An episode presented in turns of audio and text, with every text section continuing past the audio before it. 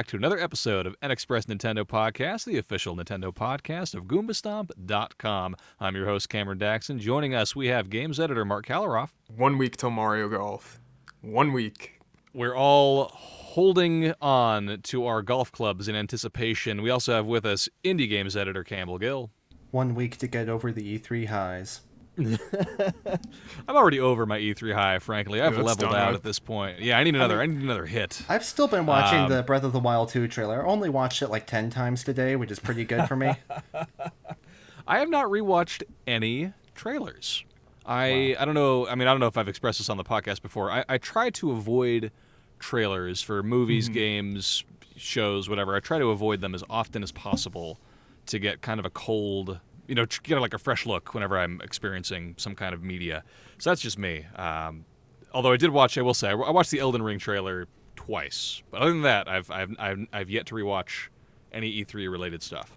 But Breath of the Wild. I though- rewatched one out of question, and it wasn't Breath of the Wild. Can you guess which one it was? Mario Good guess. Party. I was gonna say Metroid. No. I rewatched out of all of them. I rewatched it was Super Monkey Ball, and it was Ooh. because I saw a post Oh. that you can play as the Sega Genesis and like some of the other consoles, and I was so confused. Wait, what? Because I was like, is it an? Yeah, you can literally play as them. They're like in the balls. like they're in the ball. Yeah. What? That's hilarious. So instead of a little So monkey I looked running through the around, it's like trailer. Sega Yeah, instead of a monkey, just, like, it's- just yeah, like is, spinning yeah. in place. Yeah. So I went back in the trailer and I was like, I can't find this thing. And then I looked at the press release and I was like, oh, these people aren't joking. Like, you could literally play as a Sega Genesis. But can you play as a Nintendo Switch? That's what we need. they should add that. for for. I bet you. I, I you know what? I bet you it's a secret unlockable. I bet it's an Easter egg of some kind. Mm, yeah. If you complete all 300 mini games or whatever it is, you get the you get to put a little Joy-Con in the ball. That's oh, well, what that I'm would actually be out for. perfect then, because the ball drifts around. Joy-Con in there. No, It's a God. Joy-Con drift. Oh, Huh? Campbell, why would you kill him like that? That's so brutal. oh man. Well, s- s- moving on to something more wholesome than uh, Campbell savagely murdering the Nintendo Swift, uh, Nintendo Switch Joy Cons. Marc and Campbell have both been playing some sort of builder-related titles for the Nintendo Switch. Uh, Marc, you've been playing what's it called? Lego Builder. What's it called? Lego. Lego Builder's Journey. Lego Builder's Journey, and Campbell's been uh, both of you guys reviewed these for the site. Campbell reviewed Game Builder Garage for Switch, and Marc has reviewed Lego Builder's Journey on the Switch. So we thought it might be interesting to devote an episode to these two sort of. Uh, to me, these games like are on similar uh, similar fields. I know they're completely different games, obviously, but something about the idea of programming a game and constructing a Lego set, like to me, I would put those in the same category. I don't know why. That's just the way my brain works. Yeah, it's like Uh, architecture and all It's that. like architecture in a way. Uh, we'll go with that. Uh, Marc, I read your review for this game, and as somebody who didn't know this game existed, it absolutely tickled my fancy. I actually constructed a Lego set today, so I was very in the mood for Ooh, anything which one? Lego. Oh, it was just a little a little freebie that came with the Lego bonsai tree. Um, Okay. On the Lego on the Lego website, if you make a purchase over you know X amount of dollars, you, it includes Mm-hmm. they like, a send you free. Yeah. Exactly. So I, I, I built a little McLaren car, which was fun. Just a little, little 90 piece set, nothing too exciting. But, you know, a, a fun way to kill 15 minutes. Marc, why don't you tell us a little bit about Lego Builder's Journey? Yeah. So Lego Builder's Journey. I grew up playing Legos. So first of all, I love Legos. Like I, have think- in my room we- on Yeah. Yeah, I think we all have. I mean, in my right. room, Oh, yeah. I have like a painting of the Millennium Falcon, and under Oh, it is literally that? the Lego Millennium Falcon. I'm so Yeah. jealous. I, I love those. Uh, what, what, do you know what that series is called where it's just, you can hang them? They're like posters, but it's just Legos? Oh no, no, no! I haven't gotten that. Like, I have like a legit like signed painting from like a Disney artist. Oh, I see what you're saying. Yeah. Okay, even even cooler. yeah, but I Uh, do know what you're talking about. Those Lego paintings are really cool. They have an Really Iron neat. Man one. I really want to get that. But um, but this game is about um, they don't have genders, but I assume it's like a mother and daughter or father and son. And they go on a journey, and while like the parent is working, the kid's doing like his thing, going around like skateboarding and stuff. But the goal of the game is to build the path for the characters. So you're in these little Lego dioramas, and all you literally have to do is figure out how to build the path from point A to point B. Or sometimes there's like a small little puzzle every now and then. Like there's one part where when the parent figure is working, how you have to like fill in. They sort of work in like a coal mine. I I think that's what it is. I'm pretty sure it's like a coal. Uh, wait a minute. Wait a second. Hold on. so this on. is like Yeah, an old back up. western story, and they work in the coal mine. Well, he's got the he's got the black lung. I So does this grow into a commentary on like child labor laws, or Oh yeah, and and the and the, the destruction of the earth uh, Of through course. uh, fossil fuel mining, right? Yeah. Yes, but he's like he's like mining stone, and you have to like put the stone pieces in the places where they're missing. There's like small little puzzles like that, but yeah, the whole game's about building Legos in these small little dioramas. Um, for any Lego fan, I guess the closest comparison you can make is like when they originally released that Minecraft set, and it's like that little four x four diorama. It's literally like if you had those for every single level. I think Oh, that's the okay. best way to compare it. Interesting. I So know this is, exactly this is what that means. That that so sounds this is completely unlike any of the previous Lego titles. You know, Yes, Lego it's Indiana Jones, unlike Lego any Star of- Wars. yeah. It's God, not like any of them. This one is sort of it has like a photorealistic look to it, and it looks is because they um unbelievable. it is. And what they did behind the scenes was they literally did with what they did with like the Lego movie and making some of the sets for like Star Wars, the games and Indiana Jones. They literally built every single level. And then they just And- added like the 'em in. digital features to it. Yeah. wow. And What some a- of them, like process. some, um, the beginning opening levels have like dedicated paths. So I think those are like completely like stop motioned in. Some of them. I would love to know when you're when you're playing this game. Do, do you have any access to kind of how the game was made? Is there any kind of like special features that explain like, hey, here's how we made this game? No, there's not. But the Ah. developer Lightbrick Studio does have like a behind the scenes page on their website, which is pretty cool. They have some images. They sadly, I don't think there's any videos. I'd love to see them if there are. But yeah, they made it all out of Legos and then just scanned it right into the game. Incredible. I think that's such an interesting way to to make a game, and frankly, I'm shocked that more games haven't done something like this. Yeah. Um, how beautiful. Yeah, if you if you look up any screenshots of uh, Lego Builder's Journey, it, it really does look like I legitimately thought I was looking at pictures of just some random Lego set. A Lego set. Yeah, that's what I Right, thought in the press release. Yeah. That's what it, that's what I was like. No, no, where's the actual game? But it's like, oh no, this is this is game footage. This is uh, this is what it looks like. So yeah, so every wow, this is really beautiful. I'm sorry, I'm distracted by looking at The just there's screenshot. al- well, there's there's something about Lego sets where your eye just wants. To It to, looks so tangible. That's the great thing about so- this yeah, I wanna it's reach out so and touch it, yeah. tangible. And then when you're literally, my favorite way to play was with the touchscreen. You could play it with button controls, or you could play it with even motion control on Switch. But my favorite way of doing it was literally just putting the Switch on my desk and looking at it as if it were a Lego set, and just clicking Mm. on each button and putting them where they should be. I feel like I- that was the best way to play. A hundred percent. I was I was surprised uh, in reading your review, Marc, that this game got its start on the Apple Arcade. It did. it was an Apple think- Arcade exclusive. It uh, yeah, exclusive no longer. But think I, but thinking about it, I'm like, yeah, that would be perfect to just like I'm. You can't see because this, this is a podcast, but I'm pinching my phone right now and zooming in and all that kind of stuff. It's like, yeah, that would be perfect to do for this kind of game. But yeah, on the Switch screen, that would be perfect. Like you just described, the the optimal way to play is to is to use the touchscreen. Um, It is. Can you can you zoom in and out of the little dioramas? No, you can't. But you really don't need to. Like, there's absolutely no need to. There are some times where the camera can get in the way, and it's because, like, you have to drag the Lego pieces, and sometimes you want to put it on, like, an exact space, and it can get really annoying. But you could literally just click the D pad, so that fixes it, and the D pad's all, like, the placements of each individual square. So that solves that problem. There's really this honestly, this game is short, very sweet. It's literally I think it'll take you under an hour to complete if you like Lego sets and you enjoy building them already. If you're like a beginner and you've only built built like one or two Lego sets, maybe it'll take you a little over an hour. But it definitely will take you less than two hours, one and a half hour. This is a very, very short game. And with that comes another debate, which is the Well, but, price. but before we get into that, uh, before we get into that, because I mean, I'm sure we'll have, I'm sure we all have opinions about that. yeah. Uh, so aside from the the story that you just described, the the hour long or less story that you just described, is there an, is there like an option to just construct Legos? Like half the joy of having Legos around No, is like there's reaching nothing like that. bin. It's literally it's literally just the story. interesting. That's surprising to me. Yeah, it's the journey and that's it. And you can go back to any single level or scenario you want afterwards after you finish it, but otherwise else there's nothing to it.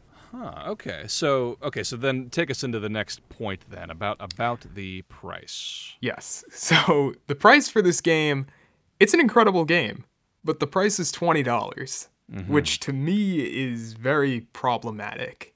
Mm-hmm. Because yes, you can solve the puzzles in different ways and do it with your own creativity, but at the end of the day, it's an hour game for twenty dollars, mm-hmm. and I just don't think that's worth it compared to there's so many puzzle games on Switch. Like you could buy Puyo Puyo Tetris for like ten dollars. Sometimes it's on sale for five dollars. And I mm-hmm. know that's not like the same as Lego Builder's Journey, but there's even other Lego games where they let you build like Lego Worlds, and that game's always on sale for like four bucks.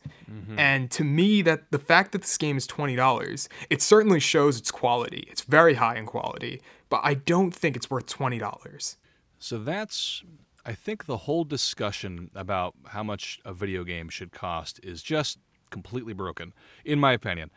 It is Twenty dollars. Yeah. Twenty dollars is like twenty dollars is, is twenty dollars. So it's uh for a video game that's like a that's like a I would call that like a medium a medium to I would call it a medium price for a game, right? Like most Mm-hmm. Yeah, first party games are like 50, 60 bucks. If you're playing on PS5 or the new Xbox, you know, upwards of seventy dollars, sometimes even more if you want to get like a special edition or something like that. And then of course you get on the low end, so you get things on sale for you know, like you just said, like four bucks, five bucks. I bought a game today for for three ninety nine, um, Towerfall So did I. on Switch.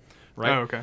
So it's like we're, you know, we, we we have the full spectrum of what the price of a game costs. But what you just described, being a premium experience, being, you know, it has Lego in the title, like it has that Lego seal of quality.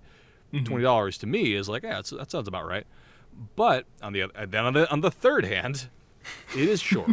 An hour, an is. hour, maybe two, if you're really, really pushing your time with it. I believe it took me around 50 minutes to complete. Yeah, And there's new yeah. levels in this version. There's only a few. I honestly, I've never played the original, so I don't really know what's new. I noticed from like people playing online, like the full game on YouTube, I noticed like which levels, some of them were new, but they're still like very short levels. So Right. in the, you know, in the grand scheme of things, they're really, they didn't add much. Which is fine because the game's already great, so there's no reason to really complain. They didn't even have to add the extra levels. It's true. It's like it's just kind of a nice bonus for, for people who who held out waiting for another version of the game. Mm-hmm. Actually, I think it's also coming to the older versions as Oh, like nice. a future go- update. Yeah, but of Switch course- gets it first. Yeah. Switch gets it first, but and of course the the benefit of if you're an Apple Arcade subscriber is uh, you have of course access to a ton of other games free or whatever it Mm-hmm. is five dollars a month or or whatever the subscription is these days. So And this also runs on like HD 1080p on Switch. oh nice, that's cool. A- yet another reason to to to enjoy Get it this on, version, yeah. on that console exactly. So I don't know, man. Campbell, where do you come down on this? Like, I don't know. It's it's always difficult to say. Like, obviously, money means different things to different people. Like, in the course of this conversation, I am ordering a pizza right now, and that pizza's going to come out to like it's going to be like what? Like it's Domino's, so it's going to be like you know, fifteen bucks for bucks. two pizzas or whatever it is. Yeah, I don't, I don't Yeah. know. Seven ninety nine for for two medium pizzas with stuff on it, whatever, whatever it is. Mm-hmm. So it's like I'm about to drop uh, near, you know, with a tip and everything, about twenty dollars on pizza. So I was like, is this game worth more to me than a pizza? Yeah, maybe, probably. I don't know. Mm-hmm. Yeah, Should I compare video games to food more often? Maybe. absolutely, 100%. I think if we're going to compare Lego Builder's Garage to any food, it sounds like maybe like a spicy calzone or something. Uh, like $15, like really nice, packed with like spices and meats, Yeah, protein, co- all it that comes kind of with stuff. like a side salad. Or exactly something. like a really high end kind of meal that it takes only like i don't know a few minutes to eat it but it's so joyful as you're consuming that. And Mm-hmm. that is such an odd metaphor to make and not at all what i was planning to say but thank you for Oh, pushing me in that direction cameron. So but that really is where i fall on this issue where on the one hand I'd say I'm budget conscious and like, okay, when I'm going to spend, especially now with the new generation, uh, with games getting more expensive than ever, you know, I spent Uh, I actually didn't spend seventy dollars on the new Spider-Man uh, game for PS5, but you know when you're buying a brand new game for seventy dollars, that's a huge amount of money. You want to make sure you get the yeah. value out of that. But value, like you say, is subjective. You know, there's ten hours of a brilliant game is absolutely worth seventy dollars in my view at least, but twenty hours of something mediocre, you know, that's completely different. So Right. When you're Well, talking about tricky- game, when you talk about Lego Builder's Garage, with it being, I mean, Marc, Lego you Builder's Journey. Garage. Oh man, Oh, that's yeah, you funny. keep Why calling are- it. I, I wanted to correct you before I was laughing, but I was like, I'll just let it slide. That's beautiful. great. I'm just prepared for my review se- uh, conversation later. Oh yeah, game game builder journey. Yeah. Exactly. Exactly. but yeah, if you read your, you know, Marc, your review is incredibly positive for that game. You don't have Oh, yeah. anything bad to say about it, Nope. aside I- from the I really price. don't. Yeah. So if you get twenty dollars of enjoyment out of something, to me it doesn't matter whether it's one hour or fifteen hours. It's all about the enjoyment and the value you derive from it. Well, and Mm-hmm. to me, the the reason the reason I say this discussion is completely broken is that we don't. If I go and see a movie, like obviously I haven't seen a movie in a movie theater in a year and a half, but I'm, I'm really Mm-hmm. looking forward to going back to the movie theater. Maybe next month, see some Black Widow. I don't know. Um, you, you compare it to like you go see a movie. I don't know what it costs for you guys. I know in New York a movie's expensive. In LA, it's it's also pretty pretty expensive to like go see a movie. Um, even Yeah, if by me, if, if it's AMC, you're paying like 15 at to least 20 bucks for I, a I, exa- I was gonna say at least 15 bucks um, and that's on like the low end so so to me I- could, if you go see a movie and you drop 15 20 bucks on it and it was just okay like I saw Doctor Sleep in theaters and I was like eh, this movie I thought was just okay but I didn't like oh I can't believe I spent $15 on that movie it was just like yeah it's just the price of a movie you know but for some reason around games this completely messed up like oh I can't believe I spent $20 on this game oh, Yeah, it's, it's not worth it. true. da. You know what I mean? It's like I, I don't like for some reason or other the your brain like not you you the general you it, it means something different and i guess maybe it is different on switch because you have like the, the comparison i always see thrown around is like oh you can get hollow knight for $15 or and often Yeah. less because it's, mm-hmm. it's very I, I was literally I was talking about this with a friend this morning. Yeah. I bought a short hike for it was on sale for like four bucks, and I was Right. thinking to myself, it's literally the same like length as Lego Builder's Journey. right and it's like You know, and, and that and that kind of messes up the well i guess it not messes up but it complicates the price discussion. Mm-hmm. Because if you can you, know, you can spend three four dollars on a game and have like a perfectly lovely time and it's like well why would i spend twenty dollars on a game that's only going to take me 45 minutes i don't know. I don't i don't have like a point i'm trying to make just that i, I think the discussion is complicated and i it, it bums me out a little bit to, to see things reduced to well is it worth it for the price? Because i'm like man i don't know. Like kind of maybe? Like yeah. I honestly in the review I felt bad mentioning it, except I felt like yeah, I had you an but- but at the same time, you know, I was going to say at the same time, you're exactly right, Marc. You have to mention it because like twenty dollars is can be a lot of money, especially for, for people who, uh, who you know who just bought a Switch or something like that. It's like, well, I, I can only spend you know, especially if you're trying if you have a family, you're trying to budget out the amount of games you buy per year. It's like I remember back in the day, like I, I would get a game on my birthday and maybe at Christmas, and like that was it, you know. And it's sometimes that's the case today. Like you can only buy so many games on your Switch. It's it's tricky. I don't know. It's a beautiful game. It's a beautiful yeah, game. It's a it's a It great look- game. If you can, looks- my my honest opinion is if you see it on sale, go for it. No question. se- seems like a no-brainer. Yeah. Yeah, it's a great game. If you can afford Mm-hmm. to shell out the 20 for it, go ahead if you want a great hour experience. Yeah. But if you really like if you really want to play this game and you're not sure about shelling out $20 for it, just hold back. Wait for a sale. Yeah. Lego games always go on sale. This will probably do. be on sale in like 3 or 4 months. Right. Yeah, that wouldn't shock me. Or if you know if you've got some gold points, you know, lying around in your in your Nintendo wallet, like Oh yeah, yeah. I literally just got a short hike for 5 cents because of gold points. I always forget that I have gold points, and then I remember, and it's and it's it's it's kind of a nice little bonus. It's like, oh yeah, it's like finding five dollars in your pocket. It's great, Fuck it. Yeah. right? Or if you Um, have a bunch of gold points and some leftover earnings from a prediction cast that you won, you know, it might be Mm. worthwhile checking that Mm-hmm. out. So, just speaking hypothetically here. this is yeah, this is not relating to any, not pertaining to anybody specific um, on this podcast, of course. No. Um, I, I want to pick your brain, Campbell, about your your purchases lately, but that's for a different segment of the podcast. Um, so yeah, so uh, I hope I didn't derail the conversation, uh, Marc, because I don't mean to rant about my opinions on how much things. No, you should bring up a valid point. I mean, you you brought up the point. Like, I, I actually same thing as Campbell. Like, it's it's a it's a really great review, and I think for anybody who you very you do a great job of describing. Here's why people like Legos. Like, you you bring in some of your own experiences with it, which is like, oh yeah, it, it takes me right back to, you know, dumping out a box of Legos on the floor and and sifting through the pieces but of course you do you you've got to bring up the price and i think you you do a good job of kind of hey just a heads up it cost this much money like i think you you do it in a in a in a decent way um I also don't should know. mention this game has a lovely soundtrack. It's all like an Oh, ambient. Um, I don't want to say lo-fi because it's not always lo-fi, but it does have a great soundtrack. And when I was Hmm. a kid, my brother and I used to sit down and watch Batman the Animated Series and Hmm. build Legos whenever we got. so it was like it was so nice getting to like this soundtrack and just sitting there at my desk with my Switch just like laid down and.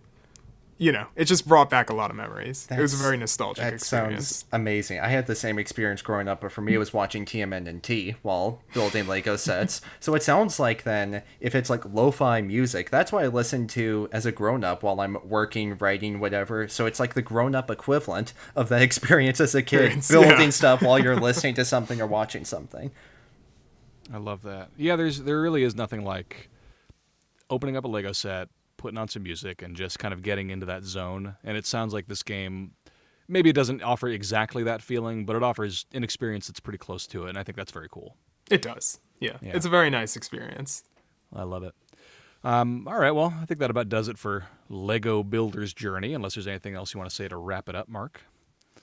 Uh, if you're between buying a Lego set and buying this game and you like tangibility like I do, my gut feeling is go with the Lego set and wait for this game to be on sale. Fair enough. Yeah. But There's a lot of- you should get this game. Like no doubt. Like if you love Legos and you want this game, get it. Awesome. All right, well, with that, we're going to take a quick little break, and we will, we, I almost said a quick little brick as a, a nod to Legos, but Ha. that's dumb. So, yeah, fair, that's all it deserves. Uh, so, we're going to take a I've quick got break, say, and then we will, you're really quite a stud for owning up to that. Oh, uh, oh, with no. that, I freaking love it, Campbell. With that, we're going to come right back with Campbell's thoughts on Nintendo's Game Builder Garage.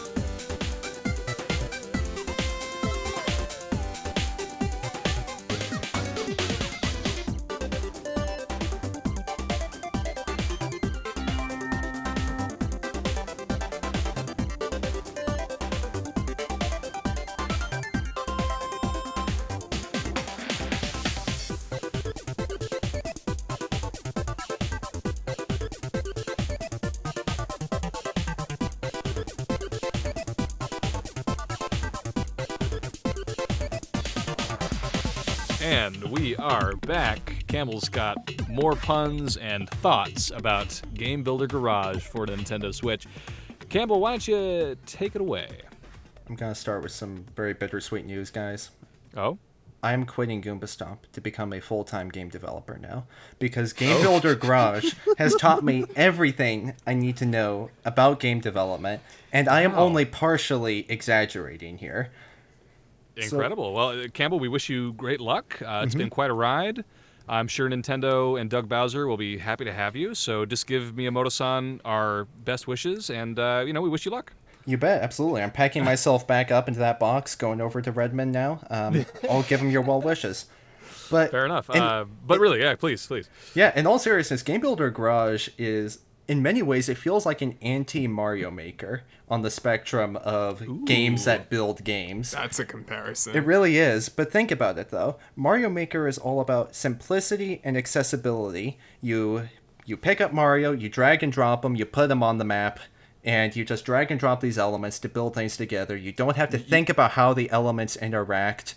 It Right, just, you just works. Put, you put 50 thwomps down, you call it a day. Yeah. Precisely. Whereas with Game Builder Garage, it's like a reality tre- reality check from that mindset. It is all about teaching you the core elements that go into game development, and it does present them in this really cartoony, easy to grasp way. But the fundamentals are still there. It features all the same syntax, the same relationships, logic, all the elements that go into real world programming are present and accounted for here. So, in a way, it's not so much all about letting your ideas run wild and getting creative the way that a Mario Maker or a Dreams lets you do, but it's more about training you in those fundamentals and then setting you up for success to build these really crazily versatile projects out of it using those tool sets and then when you do actually go into real world programming, which I actually did after this just to see how the skills would overlap, and it actually works. It oh, teaches some really fascinating. It's fascinatingly accurate in how they do this in such a easy to, to grasp way. So I would call it more of an educational tool than entertainment, if we're being completely oh. honest. But Yeah, as it functions like that, I could easily see this being a mainstay in introductory programming classes, game development workshops, anything of that sort. It is a very valuable experience from a personal development standpoint, especially if you ever do want to get into either game development or just programming in general. I Question. think that's incredible. Mm-hmm. Uh, please go ahead. Very important question. Okay. Does this teach you like the terminology of game design? It I would say it does. Oh, so cool.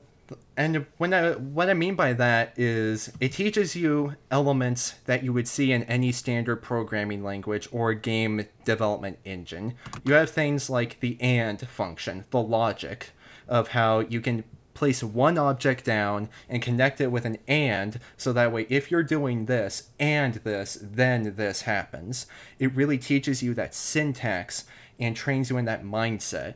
And really it's a mindset alongside the syntax that really makes it so valuable because not only does it teach you how to get elements to connect together so that way what you want to happen will happen on screen you know so that way you can determine that this box is breakable when the character punches it or that this platform is affected by gravity to a certain degree. It also trains you in the mindset of development. The game features like seven really in-depth lessons and what i think is great about these lessons is that they deliberately lead you into programming errors or issues and then encourage you to say, well, let's get back to programming, let's see what went wrong, and let's keep improving. It really encourages the player to get that healthy development mindset to be comfortable with things going wrong, with things breaking, and finding out what happened. Which, if you've ever delved into any sort of programming, that's an important mindset to have. So, in all those aspects, in both the soft and the hard skills, it does teach you a lot of what you need to know. Of course, on a very bare bones level, but it's still valuable to know. That's fantastic. That sounds incredible. So my, my brother-in-law is a programmer Hmm. and uh, lar- largely self-taught. He's he's a he's one of those he's one of those like really smart guys. Uh, Oh, so I'm always in, very impressed when people are able to to translate you know code into something else on screen. You know, I think that's I just think that's incredible. So I'm very curious, Campbell. So after you went through the the main lessons of this game, what program did you just experiment with just to see if the the skills would translate? Did you use Unity or what? oh yeah. So, um, my brother actually uh, makes games with Game Maker. So I kind of Oh, messed nice, yeah. around with that a little bit. I didn't make anything amazing, but No, you no, know, no, I'm- I'm just- but if I'm- you I look at it though, Yeah. this the same structure is there in game builder garage you have these elements called nodons which all you lay them out on a grid you connect them together and each nodon is a function of some sort such as this uh, the b button nodon is something you can connect to a character nodon to determine what happens when the character or the player character presses b right? So it has that kind of element of these different nodons connecting together. And then when it comes to Game Maker, you know, you still have it visually laid out where you have these different blocks of like code or visualized uh, programming that all determine a different function. So it really works out the same way. Obviously, it's way more complicated in Game Maker because you're actually coding rather than just using these pre-made colorful blocks. but the concepts are there. I think that's so interesting. So obviously, I, I, again, the only frame of reference I have for this kind of a thing is Mario Maker 2. That's the only right. one of these I've really messed around with. I, I purchased Dreams a while back on. I was my about to say I reviewed that on the was gonna site. yeah. back Oh, interesting. out. Yeah. So I, I haven't I haven't actually had a chance to dive into it yet. I, I it was on sale somewhat recently, so I did put it in. My, you know, just just another thing to throw on the pile of my ever growing backlog. But uh, one of these days, I am gonna try to dive into it. So the only frame of reference I have for this kind of a thing is Mario Maker Two, Right. which at the, every stage is like, all right, you know, do this thing, do this very specific task, and then you've done it this game it does do a little bit of that. It sounds just based on your review, it does that a little bit. But I'm, I'm curious to hear your experience with the, as you mentioned before, the the bug aspect. Like, what is that about? Absolutely. I think it sets that expectation up literally from the very first moment you turn on the game. What happens is you don't really see the title screen, you don't see a list of lessons. Instead, it drops you into one of the games that you'll be making. And it, it's like this simple platformer, and you see a little message that says, Go get the apple. And the apple is on the platform. And so you can move around, but before long, you find out you can't jump. You're pressing B, nothing happens. Any button, you can't jump. And then a little like Navi like instructor shows up and this element, I don't even know what to call it, just little Navi like fairy, something like that. But it shows up and it's like, hey, I see you're having some trouble there. It looks like there was an issue with the game. Let's go into programming and see what happened. And so a lot of things like that happen where you know you have to do something, you'll find that something went wrong or something isn't working like you expect it to. And then says, well, let's go behind the scenes, let's work on the back end and see what we can add, what we can change to fix it. And that's the very first lesson you get where you realize, oh, I have to say what the B button does. I have to say what button will make the character jump. And it teaches you how to find that and how to determine that. And it keeps doing that throughout the the lessons, which are really in depth, but they often deliberately lead you into those issues as a way to teach you how to work around them. And obviously, you know, it's never just as or rarely, I should say, as simple as that first example where you can just connect one thing to another. The games are really complicated, and the ways that you have to connect these nodons together are often really elaborate. There are times where something as simple as just punching a crate to get it to break or walking into a door to get it to open require I want to say dozens of nodons to connect together in highly specific ways in order to work. So it deliberately leads you into those areas to, on the one hand, naturally lead you into learning those concepts and into getting you comfortable with finding workarounds, which may not always be elegant, but get the job done. Well, I, feel like that's programming in a nutshell. Exactly. That's what I was so surprised by when I started playing the game and I was having like traumatized flashbacks to my computer science class. And I was like, this is just like when I was learning Python.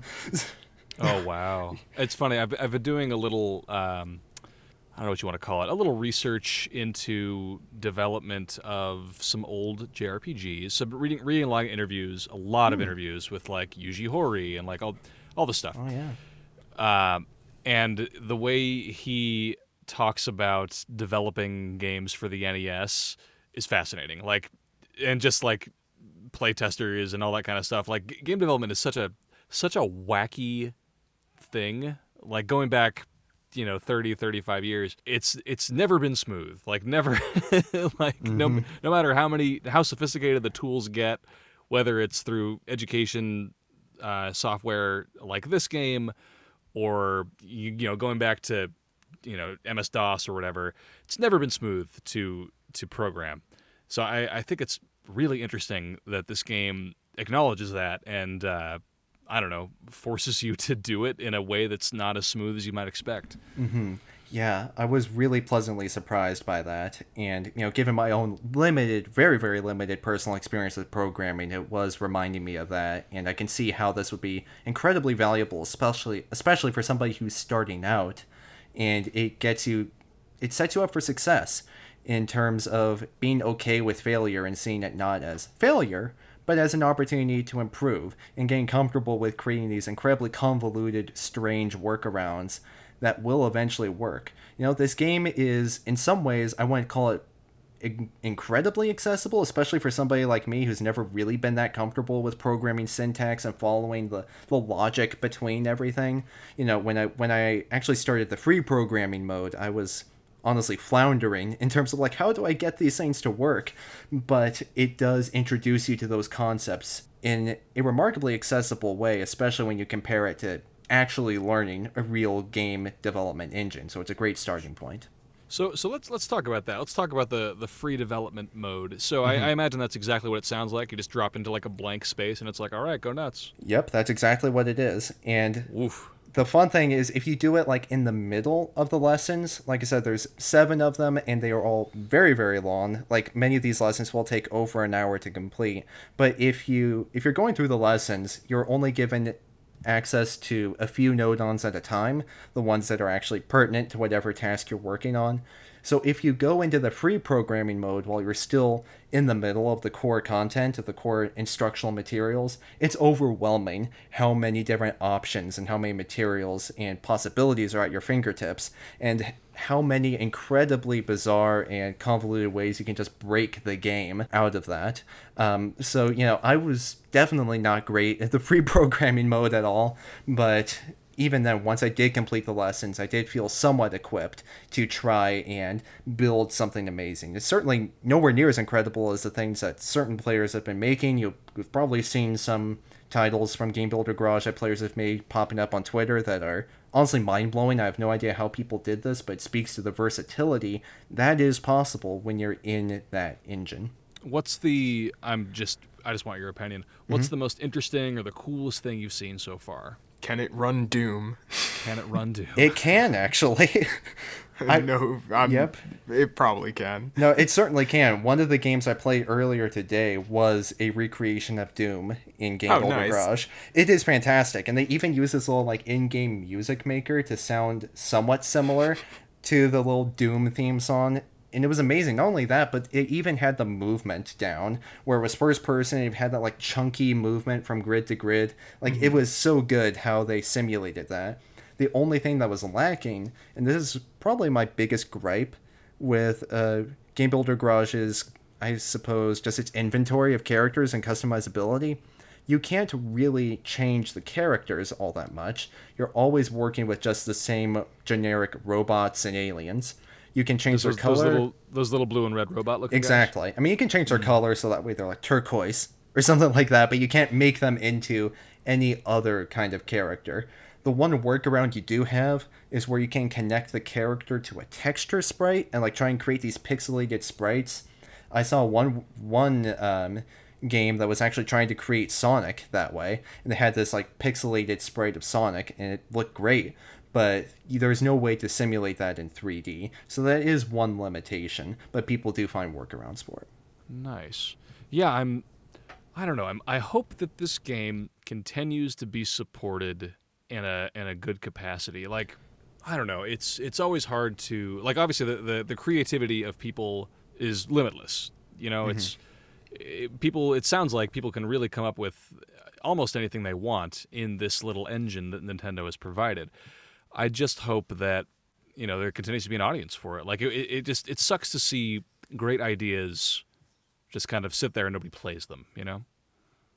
Yeah, I was thinking about this because I actually wrote the same thing, Cameron, in my review for Dreams, where I Oh, talked really? about how this game is gonna live or die based on the community. Yeah, and, and it- looking at Dreams today, there are some incredible projects. You have hmm. like that one guy creating like that Avatar: The Last Airbender game, which looks absolutely phenomenal.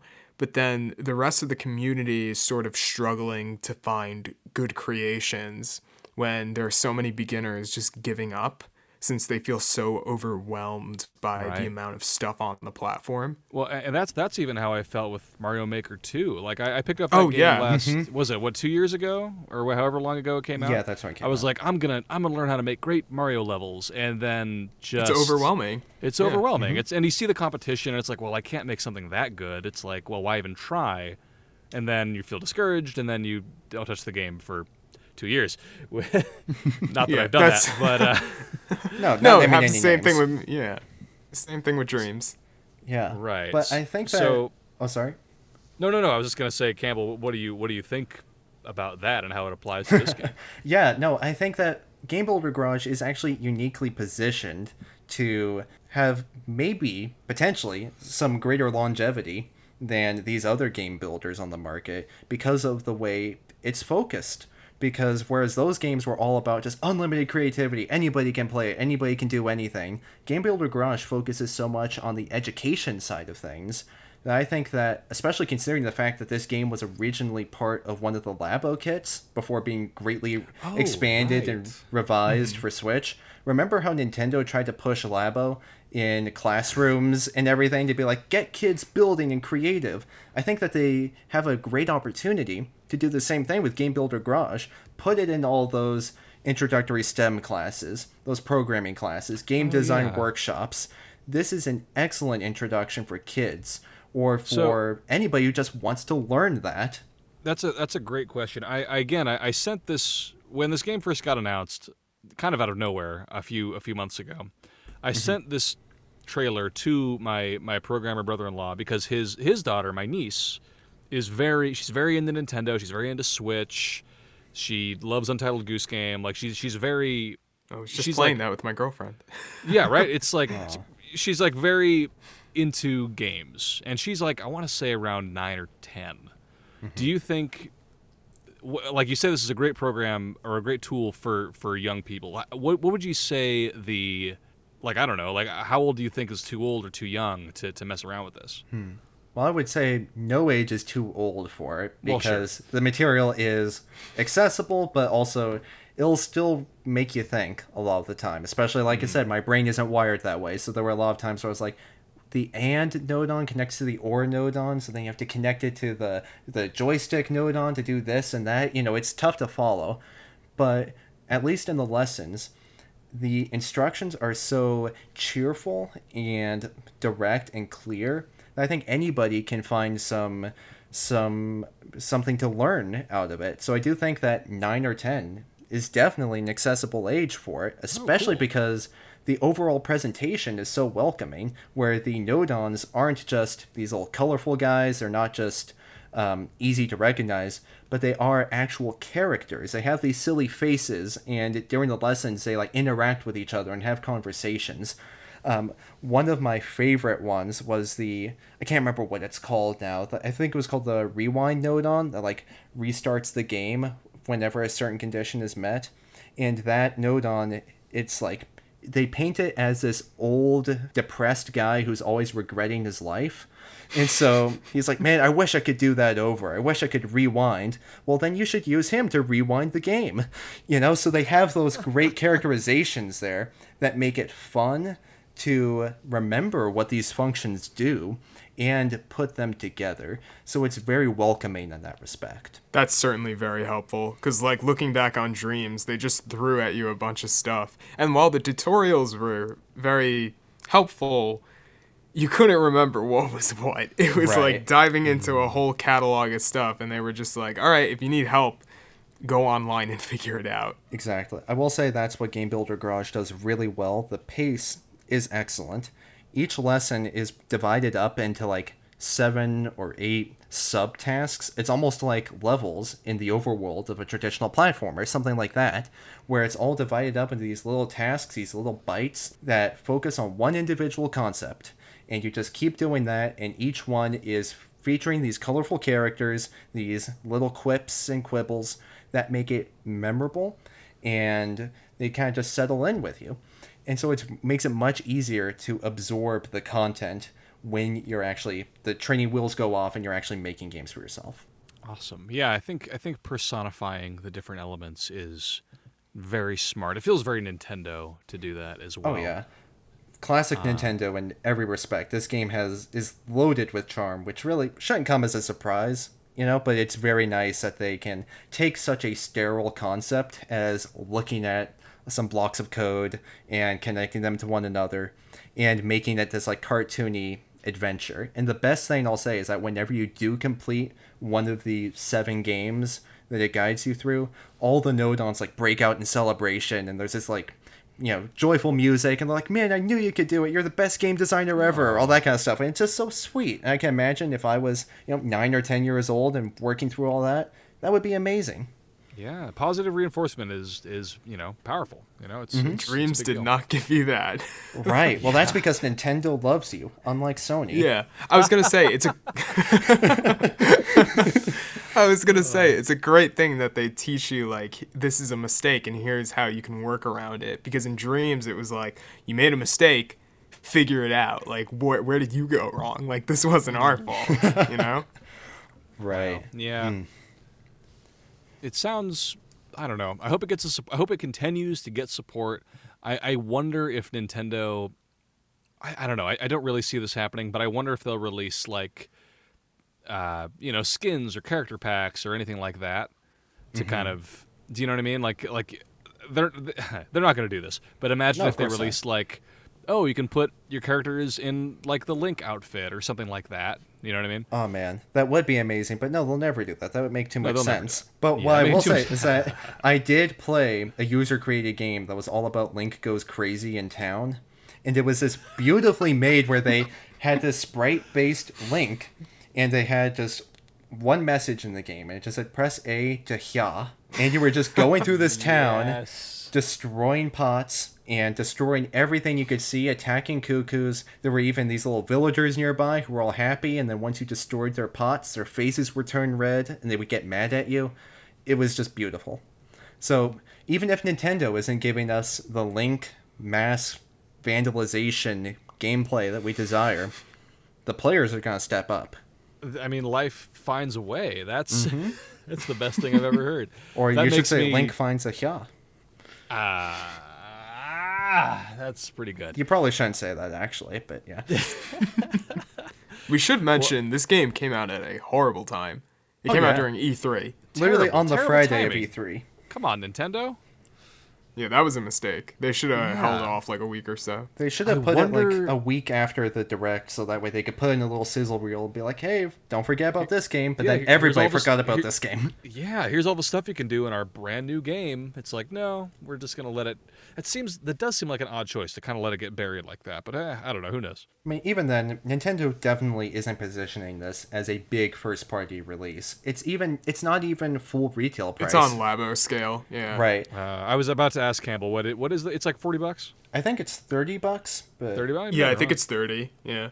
For physical See- and digital, I think. And in this situation, I'm like thirty dollars. What a deal! A first party Nintendo project where you can make anything you want. Like, yeah, that sounds amazing. Like, I don't know. That's like three pizzas it really is. Everything can With be the quantified in coupon. There you go. with a with a coupon With like ranch Um, sauce, and there you go. So I don't know. Uh, yeah, you can check out Campbell's review of Game Builder Garage on on Switch over on Goomba Stomp. It's and honestly, Campbell, uh, again, a very well written review. You you really lay out. Here are the challenges that the average person might encounter with programming. Here's how Nintendo makes them fun. Like you, you took me from somebody who was kind of skeptical about this project to being very, very interested. So I, I, I commend you for, for that. Oh well, thank you. Commend me. Yeah, man, you're commended. Thank you. Um, I I appreciate it. I don't know how to take a compliment on the show, but No, it's good. Listen, keep it all, leave it all in, Marc. Leave all this in. oh yeah, please do. Uh, the more awkward Campbell gets, the better the show becomes. We all I can it. confirm that. The more puns, the better. Um, so yeah, anything else you want to kind of mention? Anything we, anything you didn't mention about about the about your time with this game before we before we move on to something else?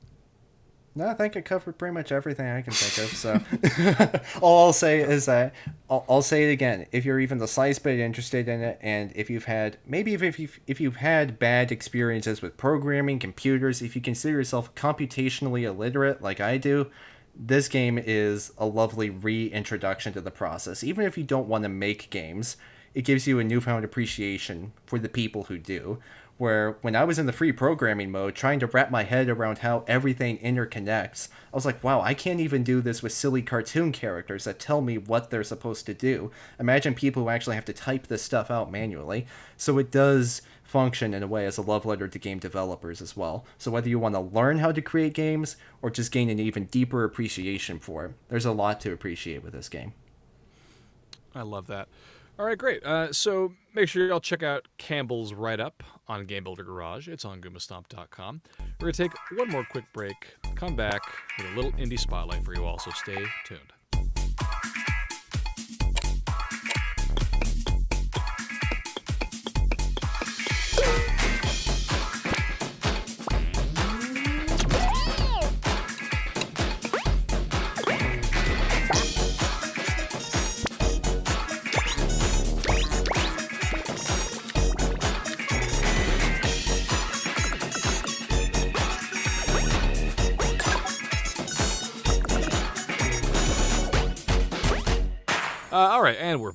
Have a little indie spotlight for you all. I've been playing a wonderful game on my Switch called Overboard. Uh, I heard about this game. I don't remember who I heard about this game from. Some some other. Po- I, I hate to say it. I listen to other gaming podcasts occasionally, Blasphemy. and I can't. I can't remember if I heard this on a gaming podcast or read it on a different article or, or something. But I heard about this game and I was like, I got I got to check this out. And it is like I started playing it right around E3 time, and it is just the absolute reverse of all the all the bombast, all the like over promises of E3. It's like this game, you know exactly what you're getting, and it is awesome. I've been thoroughly enjoying my time with it. So how would I describe Overboard? It's kind of the presentation. I would call it akin to a visual novel. It's a, it's like a 2D style of game. Uh, characters have dialogue boxes. They talk to each other. It's presented presented kind of like a visual novel. How the game starts, and this is not a spoiler. This happens in the first five seconds of the game. The game starts with the the player character pushing her husband off of a cruise ship to his death. Uh, it is un- he is unambiguously dead. This is a murder. And so the rest of the game is you trying to escape suspicion and make it to shore without getting caught. It's so freaking good. If you've if you've ever read an Ag- Agatha Christie novel or any kind of a whodunit, something like that, it is you basically play the plot of this game, except it's except it's reversed because rather than a detective trying to to solve a murder, you are the person doing the murder and trying to escape the the watchful eye of all the passengers of the, the cruise ship around you. It's it's it's extremely unique. It's very cool. The tone is just right. Um, it has kind of a kind of a 1930s feel, so it's very jazzy, and all the characters kind of talk with a snappy kind of dialogue. Like there's no voice acting in this game, but as you're reading the dialogue, you can kind of imagine that the characters are responding in a very kind of witty banter.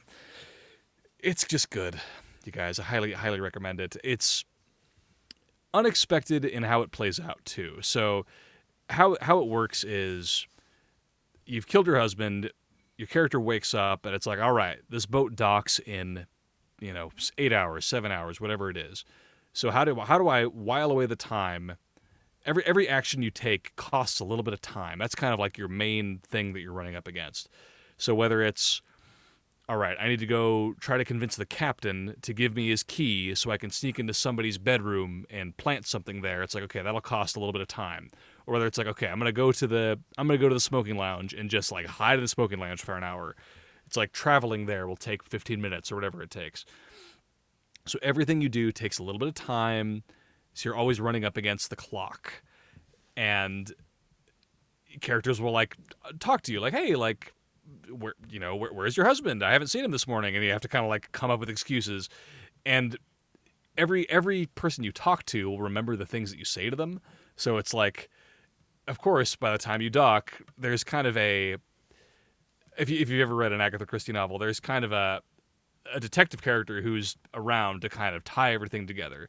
So no matter what you do this detective character will inevitably say, "All right, I have an announcement to make. Like, there's been a murder aboard this ship. Something has happened," and he'll he'll kind of explain his th- his thoughts, and based on the actions that you've taken during that day, he, you know he'll be right or wrong, or you'll he'll be misled, or or you know you'll get caught and sent off to prison. And the the cool the the coolest thing about it, I would say, is that there's kind of a what did you call it? Kind of a live die repeat situation going on too. So you, you finish your your your day on the boat and whether you escape, whether you make it to shore, whether you get caught, whatever it is, the game will reset back to the morning of, back to 8 a.m., back to your husband being killed, and you trying to escape suspicion. But every time you do that, you've you've figured out more information. You figured out okay, here's here's the schedule of certain people on this boat.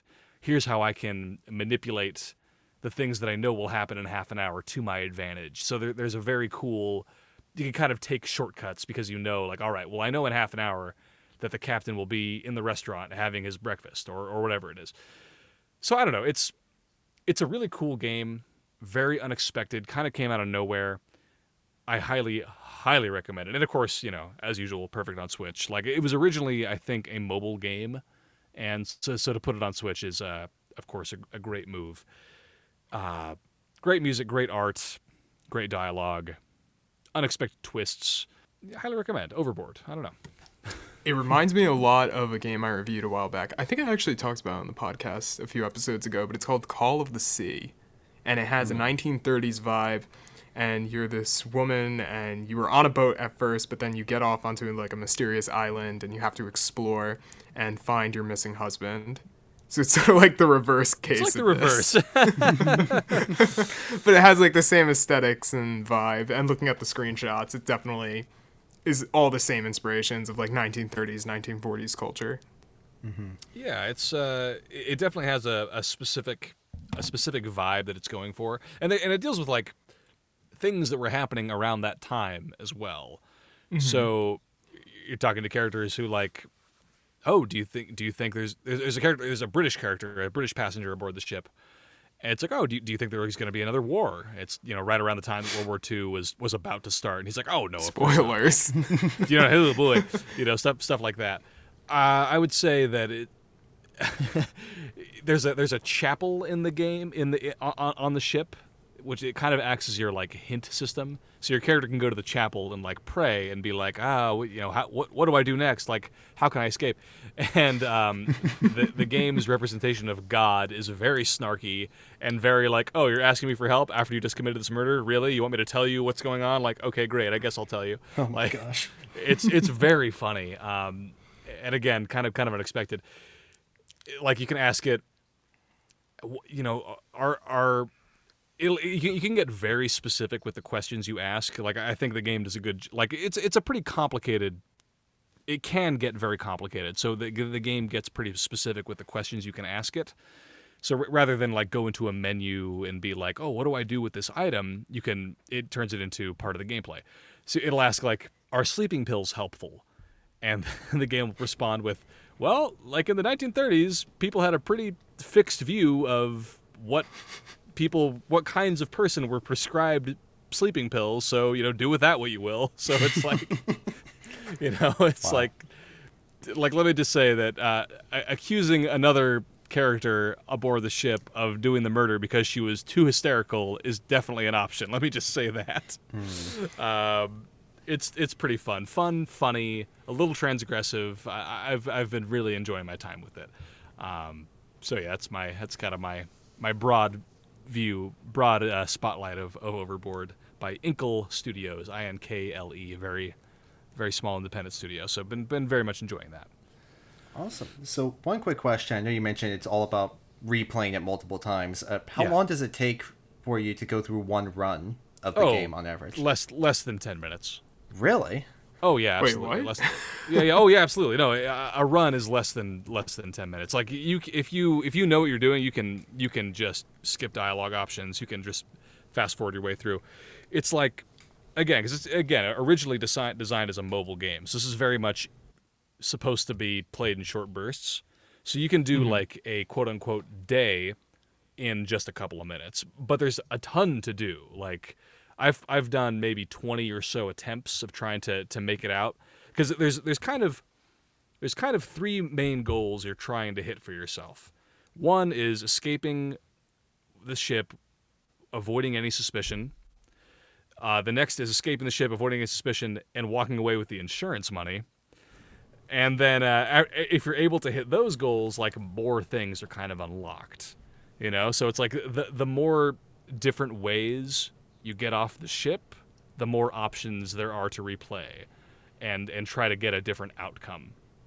Interesting. Um, it- Yeah, yeah. It's it's, it's uh, and and like within the structure of the game, there is it's very very replayable. Like you might think like, okay, well I have to do these three, you know, I have to do these five things every single time, and it's like, no, no, no, it's it's very very different depending on the order you do those things depending like depending on who you talk to at certain times of day you might get different options like mm-hmm. i spent i spent a good 3 or 4 attempts trying to pickpocket the the key to another character's cabin before I realized like, oh, I can I can I have this other option available to me. Like there, there's there's so many different options to, to get the results that you want.